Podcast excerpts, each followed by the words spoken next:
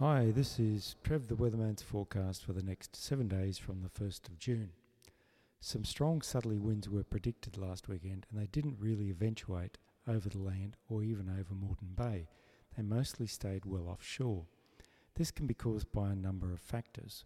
One is the high surface roughness of the land, slowing the wind close to the ground. As well, if the atmosphere is more stable, then the air close to the ground remains cooler and denser making it harder to move.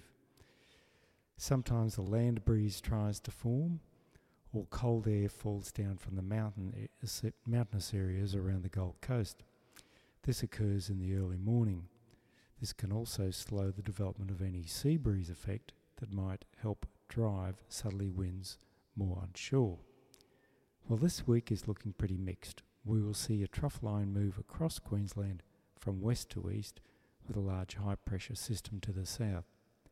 This should bring the possibility of a shower or two on Thursday.